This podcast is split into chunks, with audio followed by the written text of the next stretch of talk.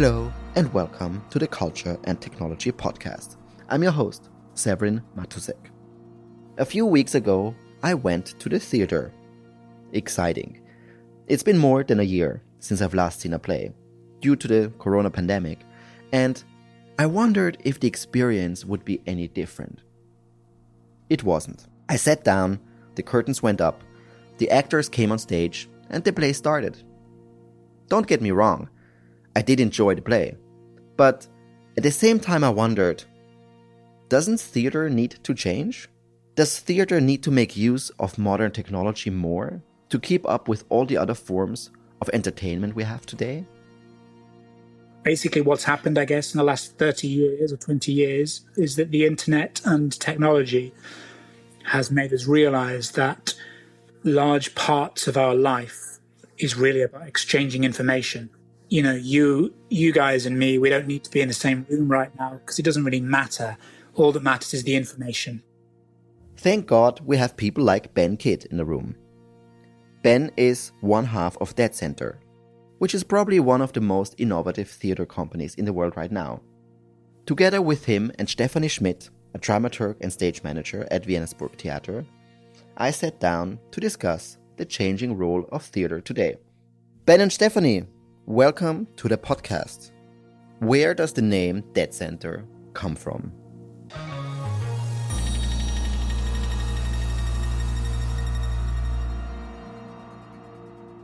The first thing, I suppose, the short answer to that question is a bit of a disappointing one because it came from my colleague who's not here, who's absent, Bush, who I think he would claim it just came to him in a dream. You know, it just sort of had a, a feeling. The in English, of course, one of the connotations is dead center, right in the middle, and you would often it has a bit of a theatre connotation, center stage, you know, and yet this feeling that what's in the center is not there, what's in the center is dead. There's a kind of a, a literary reference in it, I think, for Irish, for the Irish certainly, which is the W.B. Yeats line uh, Things fall apart, the centre cannot hold. Um, I've forgotten the name of the poem it's from, but um, this idea that the, the centre is no longer providing the fulcrum or no, no longer holding everything together. And how did you and Bush meet and what led to the founding of the company in 2012? It was an accident. We, we actually met years and years ago at university in the UK we were both studying philosophy. I think I studied philosophy with English literature, and we were just friends. And then we went our separate ways. He ended up in Dublin, and I was living in London.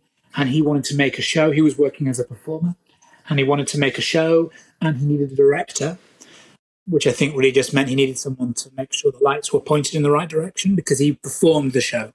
He wrote a piece and performed it. I went across to help him make that work. It was a very small work.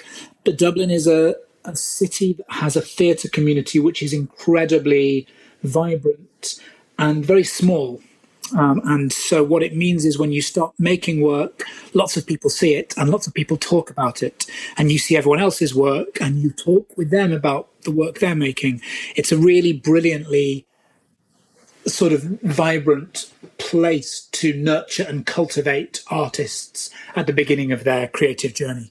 Lots and lots of really interesting young companies emerge because there is this kind of very strong theatrical tradition, especially a literary tradition with lots of great playwrights in the 20th century in particular. But also this kind of really interesting what happens when you make theatre in a small city, basically, that everyone is communicative, everyone is kind of cross pollinating their work.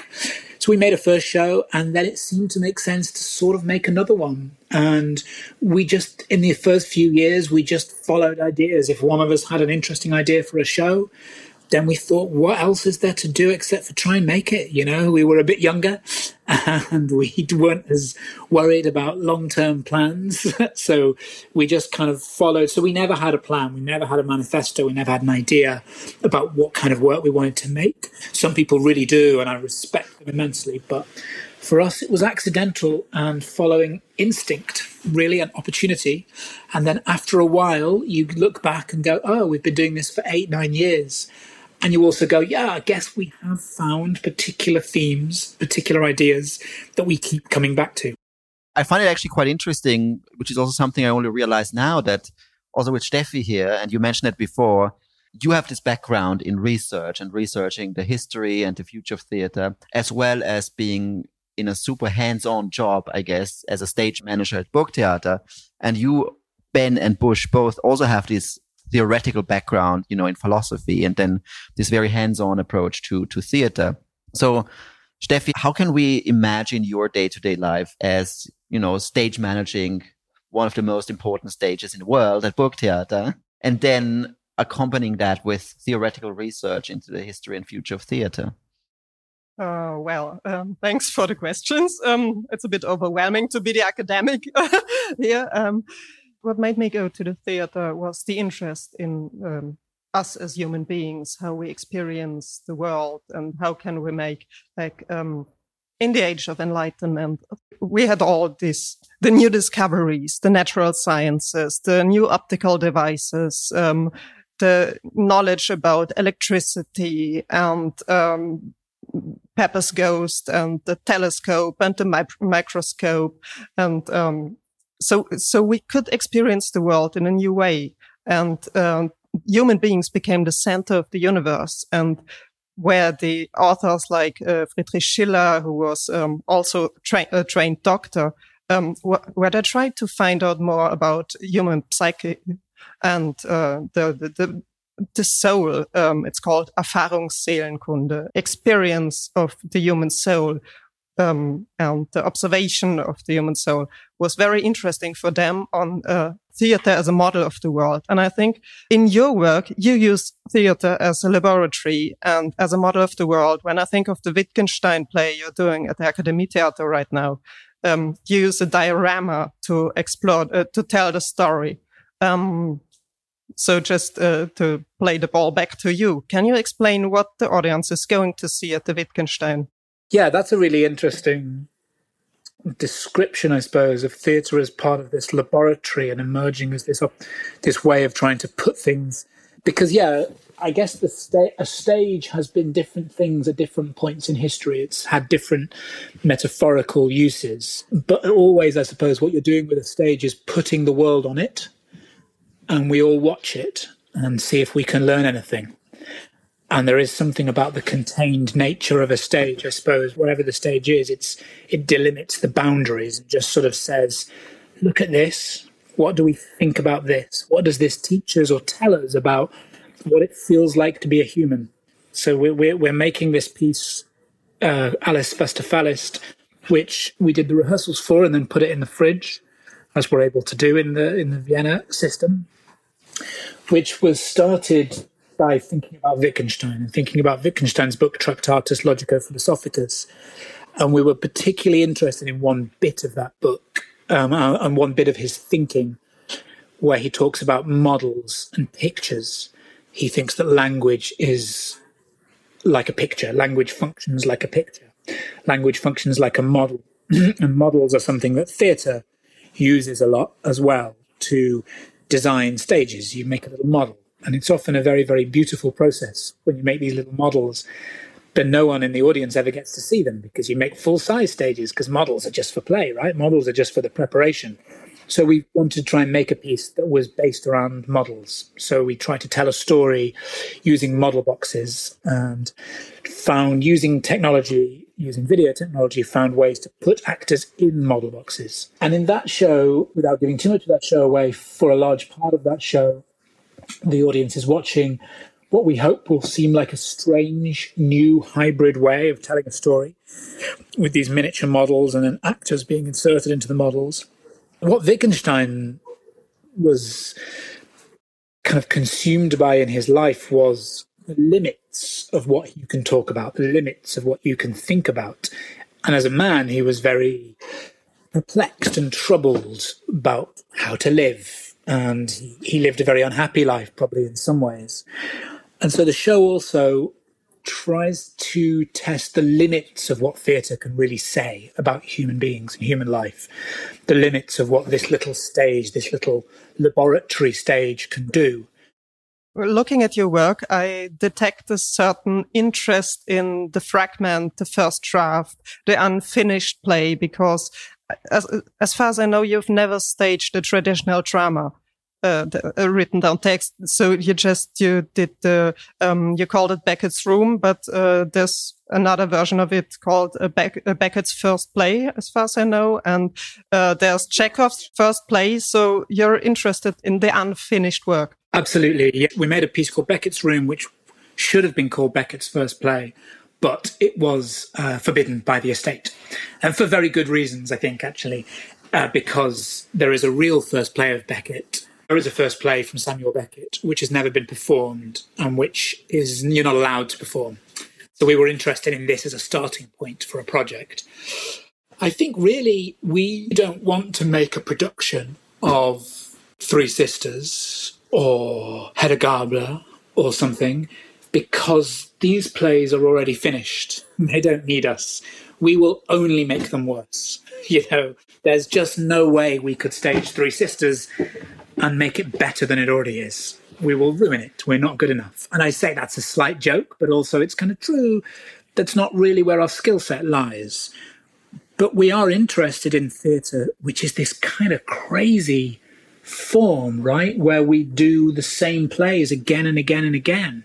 What other art form is there where that kind of repeating would be acceptable? I mean, maybe Hollywood remakes is the, is the nearest analogy, but it's really fascinating that, that theatre is stuck in this time loop. So it, we do the same play, we do Hamlet, we do Maria Stuart, we do these plays again and again and again, and that's okay, you know, and it's fascinating that we do that. So we're interested in that, but we're also not, we feel like we're not the best people to be part of, you know, those things. What is fascinating though is the idea of a theatre text that shouldn't work. You know, the, the Chekhov first play project was really exciting for us and really revelatory for us because we prior to making that project, we probably had been people who'd considered, or maybe we'll do a, a play by Arthur Miller or Schiller or Eugene O'Neill or Beckett or something. But then we came across this weird, unfinished first play of Chekhov that he wrote when he was 18, and it's an absolute disaster. It's a complete mess. And of course, it's fabulous for that reason. It's a person you can see in it, a person failing and attempting to try and create something and not quite getting there. And this just seemed to me to be, or seemed to us to be the perfect thing because the form and the content then are the same.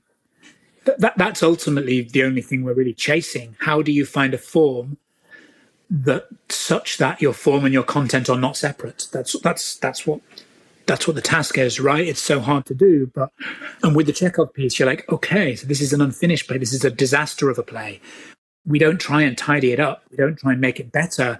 We lean in, we embrace that disaster and that mess. That was a good learning for us and something that we tried to take on always. You're just looking to see what form does this thing want to be in.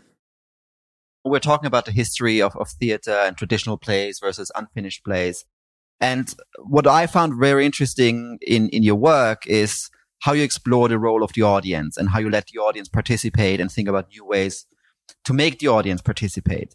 And, you know, in this podcast, in our previous episodes, we've been talking a lot about technology as the great enabler and liberator and a democratic tool that allows more and more people to participate in some way of culture, whether that's creating music or being part of democracy and democratic processes and so on. So when I think about my very limited knowledge of theater, theater does have this image of there's a stage and there's the audience and the audience sits there and listens and then they leave again. Whereas in your place, you try to involve them and let them participate. So, you know, historically with theater, have there been other periods or authors that also really thought about letting their audience participate in new ways? Or is this something that really you're trying to inject into theater that hasn't been done in that way before? Well, I definitely know this is not something that we are pioneering. certainly not. No, this is kind of certainly as long as I've ever been going to the theatre, one has been aware of certain types of work that attempt to fold in the audience.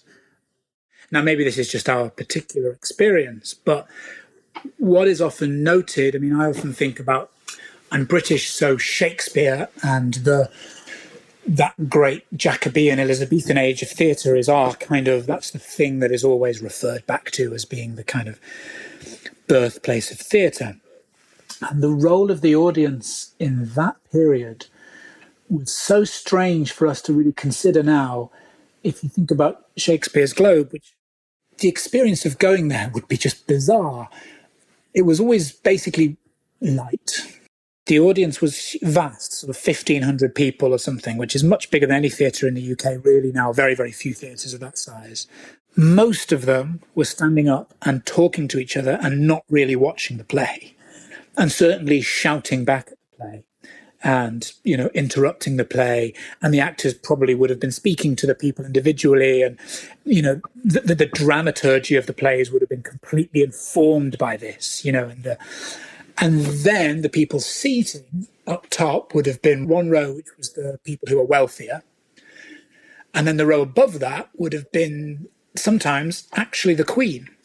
So you got this extraordinary social stratification of people in the theatre, and you also got people who were all following different rules about being at the theatre. The people downstairs would be drinking and having sex and talking to people and carrying on complete parties while a play was going on. In Shakespeare's text, you can read it, you can tell. His work has a breadth of tone, like the tone is from high comedy up to kind of high poetry discussing the nature of the human soul. And I think that comes from the fact that he was well aware that he was dealing with, he was trying to speak to the whole world at the same time, you know?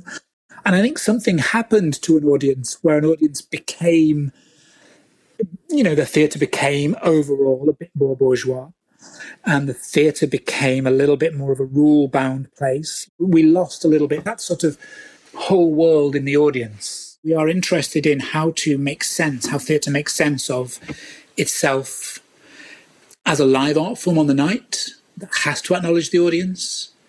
And we're interested in the way in which theatre is also ignoring the audience. Do you think there's a kind of evolution of the audience as we have all the digital technology with us, uh, our mobiles that became body extensions, the um, um, practices of a second screen, and you've spoken about the shortened attention span that we have. And um, I think theater is changing in a way that it becomes an experience rather than something that you just uh, go to attend from 8 to 10 at the specific location. You somewhere said you need to start the show before the actual beginning of the show in the audience's mind. I guess this is the question that when we made this Die Maschine in Mir show and when we read around it, that is a very profound and interesting question for us all. How basically what's happened, I guess, in the last 30 years or 20 years is that the internet and technology has made us realize that large parts of our life is really about exchanging information. You know, you you guys and me, we don't need to be in the same room right now because it doesn't really matter. All that matters is the information. These iPhones are just extensions of us, of course, and, and very soon the iPhone won't even be an extension of us. It will be implanted in our heads. You know, there won't be, this is, we will seem very quaint that we used to carry these little boxes around everywhere, you know, to find out when the next tram is arriving. We'll just access that information. And so you realize that you're kind of reading Mark's books, screaming, thinking, but human beings aren't just exchanges of information, are they? When I meet someone on a street, is it really the case that I've just exchanged information and that's all the encounter amounted to? And I think theatre has to step in. I think for us, the idea of involving the audience in the shows, when I think about it, it's about charging the room, making experience both for anybody who gets up on stage and everybody else who then knows that they could have got on stage, turning it into something kinetic and physical and turning it into something material as opposed to just being an information exchange especially so with the um, film theater, the experience is reduced to information. And the question for us as uh, theater makers is, um, how do we get the emotion back into the show that is experienced at home in our screens and on our little devices? How can we facilitate trust in the images that we see because we all know images can be manipulated. So we don't necessarily expect everything to be true that is going to be shown us uh, in theater. And we need to get back the magic of theater into the little device that is that's showing us the news and uh, the yeah all the information that we need to adjust. That's a really interesting point about truth. When you go to the theatre, fundamentally there is a truth going on there. It is just true that that person is standing in front of you, and this person, their age, their physicality, these things are undeniable, and so it's true we really struggled when making To Be a Machine to come up with ways that we might be able to convince the audience it was live. And it was really hard to do. The, the closest we came was to use the chat function on the Vimeo where we streamed it so that people could actually see their comments come up and know, yes, this is happening live. But if I'm honest, it didn't really work because we were looking for something different from that. We were looking for something better. We were looking for something that felt live, something where the truth would be undeniable. And that's very, very hard to find. Our video designer made the observation when we were talking about how we might prove it was live. We were talking about could you hold up that day's newspaper? And this is like a sort of cliche from the movies, you know, like, or, or indeed a real thing from hostage situations where people be, and we were, is that really the only way we've got of proving that it's live? And we sort of realized maybe it is. Maybe it's the best way. And of course, haha, ironically, printed newspapers, certainly where I live, will be extinct within 10 years. Like they don't exist anymore. The, the business model has died you know so you realize that these proofs that something is real and is happening live are, are fewer and fewer and that's fascinating and terrifying because we might be sliding into a world where we would no longer really think that whether something is true or not is our concern as citizens. We just consume the information and it doesn't really matter. Theatre being there and sharing the space does then become something that theatre needs to fight to still be. And I think theatre finds itself in a problematic position because however much we can deny it, the buildings and the meeting spaces are incredibly exclusive and they exclude a huge section of society for lots and lots of really different intersecting reasons. Because the other thing, though, that I'm thinking as you say this is that what theatre has always done and must always do is to think about the world we're living in. And that means formally, it has to understand that the worst thing that could possibly happen would be that the theatre becomes a silo or a, uh, it becomes a cathedral. You know, it becomes a place where certain members of society go to, but realistically, it's not got its eyes open. And I've been encouraged by lots of theatre work I've seen in the pandemic which you watch on your laptop, but also on your phone using Instagram. You know, you, you, you, an attempt to try and whatever it was Beckett said, find a form for the chaos or find a form for all this mess. You know, that's what we have to do. That's what theatre can do. You know, it has such formal experimentation built into it.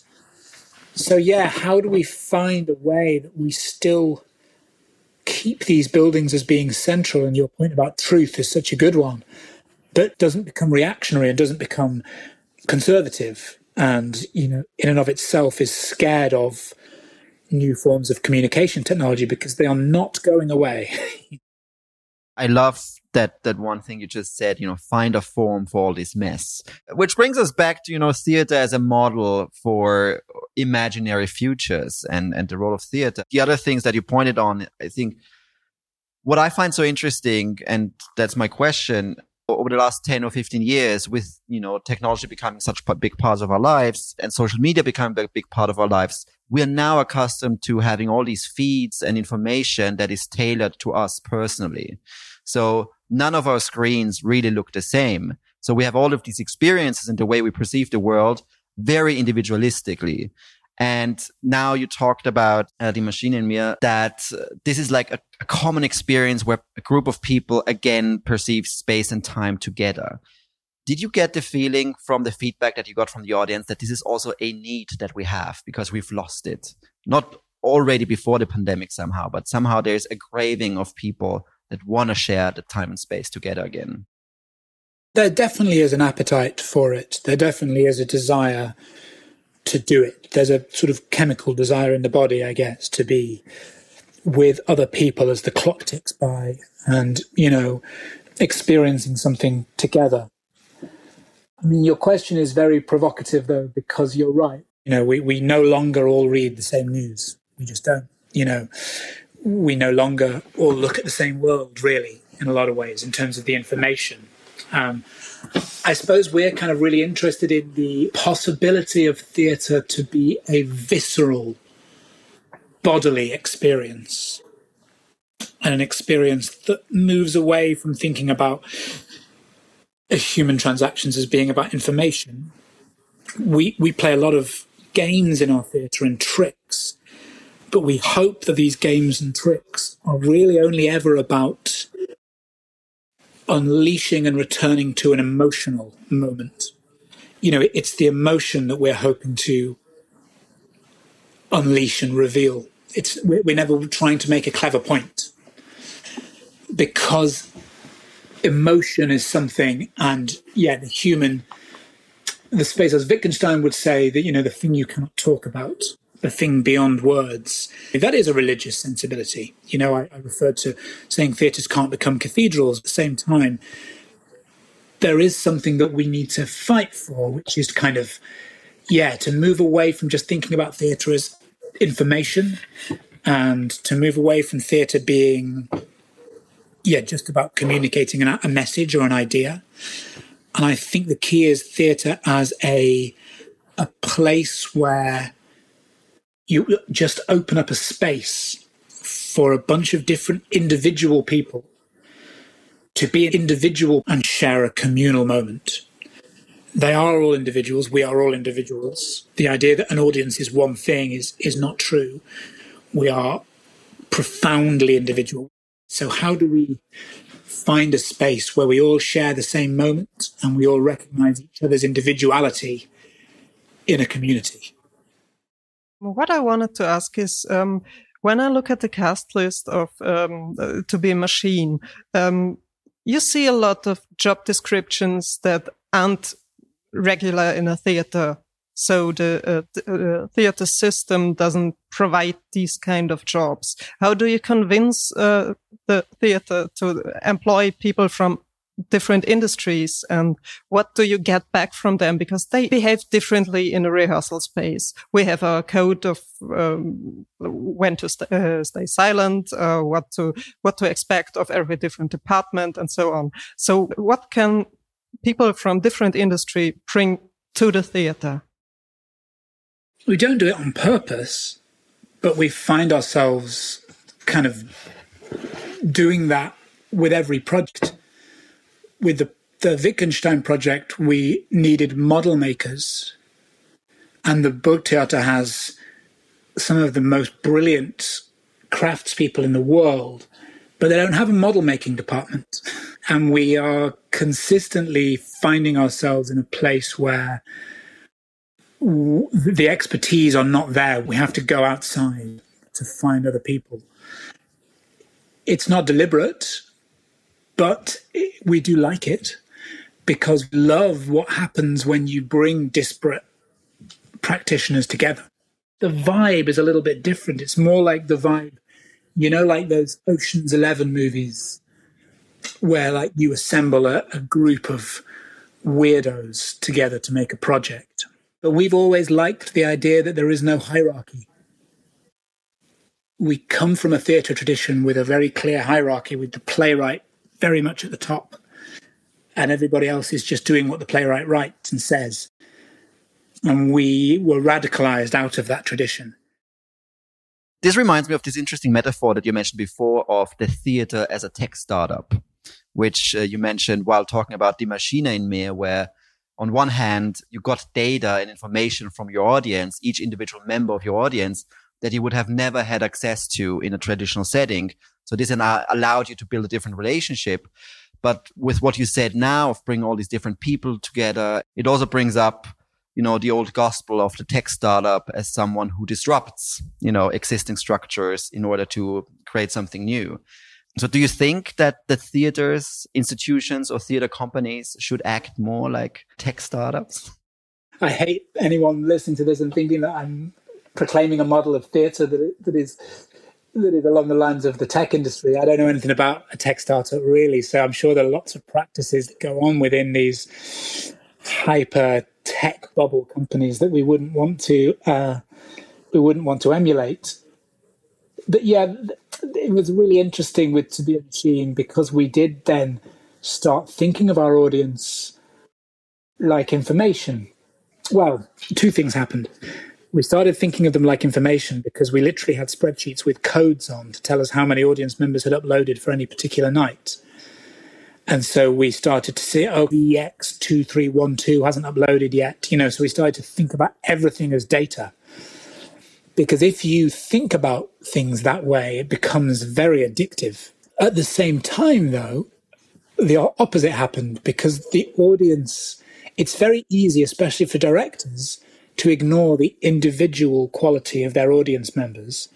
Whereas when we're making To Be a Machine, we got these videos and they were beautiful. People sent in videos of themselves trying to work their webcams and laugh when we told them to laugh, videos of themselves where their cat walked across in the background. It was so moving and so intimate. You know, we saw into people's lives. So for us, I, I still have memories of particular audience members of particular nights, both in Vienna and in Dublin, and, and I've never had that before. So it's that strange thing that, that the tech industry has brought to us, whereby we are all data, but at the same time, our experiences are completely individualized and we are treated as individuals. And there's a, a great book, the Shoshana Zuboff's book, Surveillance Capitalism, makes the point that the move into so called surveillance capitalism and individual targeting should be seen as the end point of the way in which consumer capitalism has given people what they want, which is a sense of individual autonomy. I would like a different car because I feel like I want that car, you know? No, I'm not I'm not here to talk about uh, political, but capitalism or socialism or political structures. But there is something that this hyper individualized tech world is giving us, which is a which is a human need as well, the, the desire to feel individual.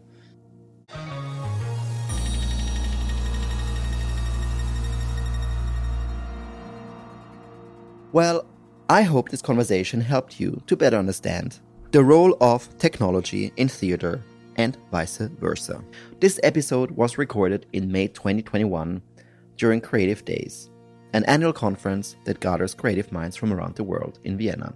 If you are curious to find out more about Dead Centre and their most recent productions in Vienna and around the world, check out the show notes in your podcast app. The Culture and Technology podcast is produced by the Vienna Business Agency. The Vienna Business Agency supports businesses, the economy, and the city to develop Vienna's creative industries further. My name is Severin, over and out. Until next time.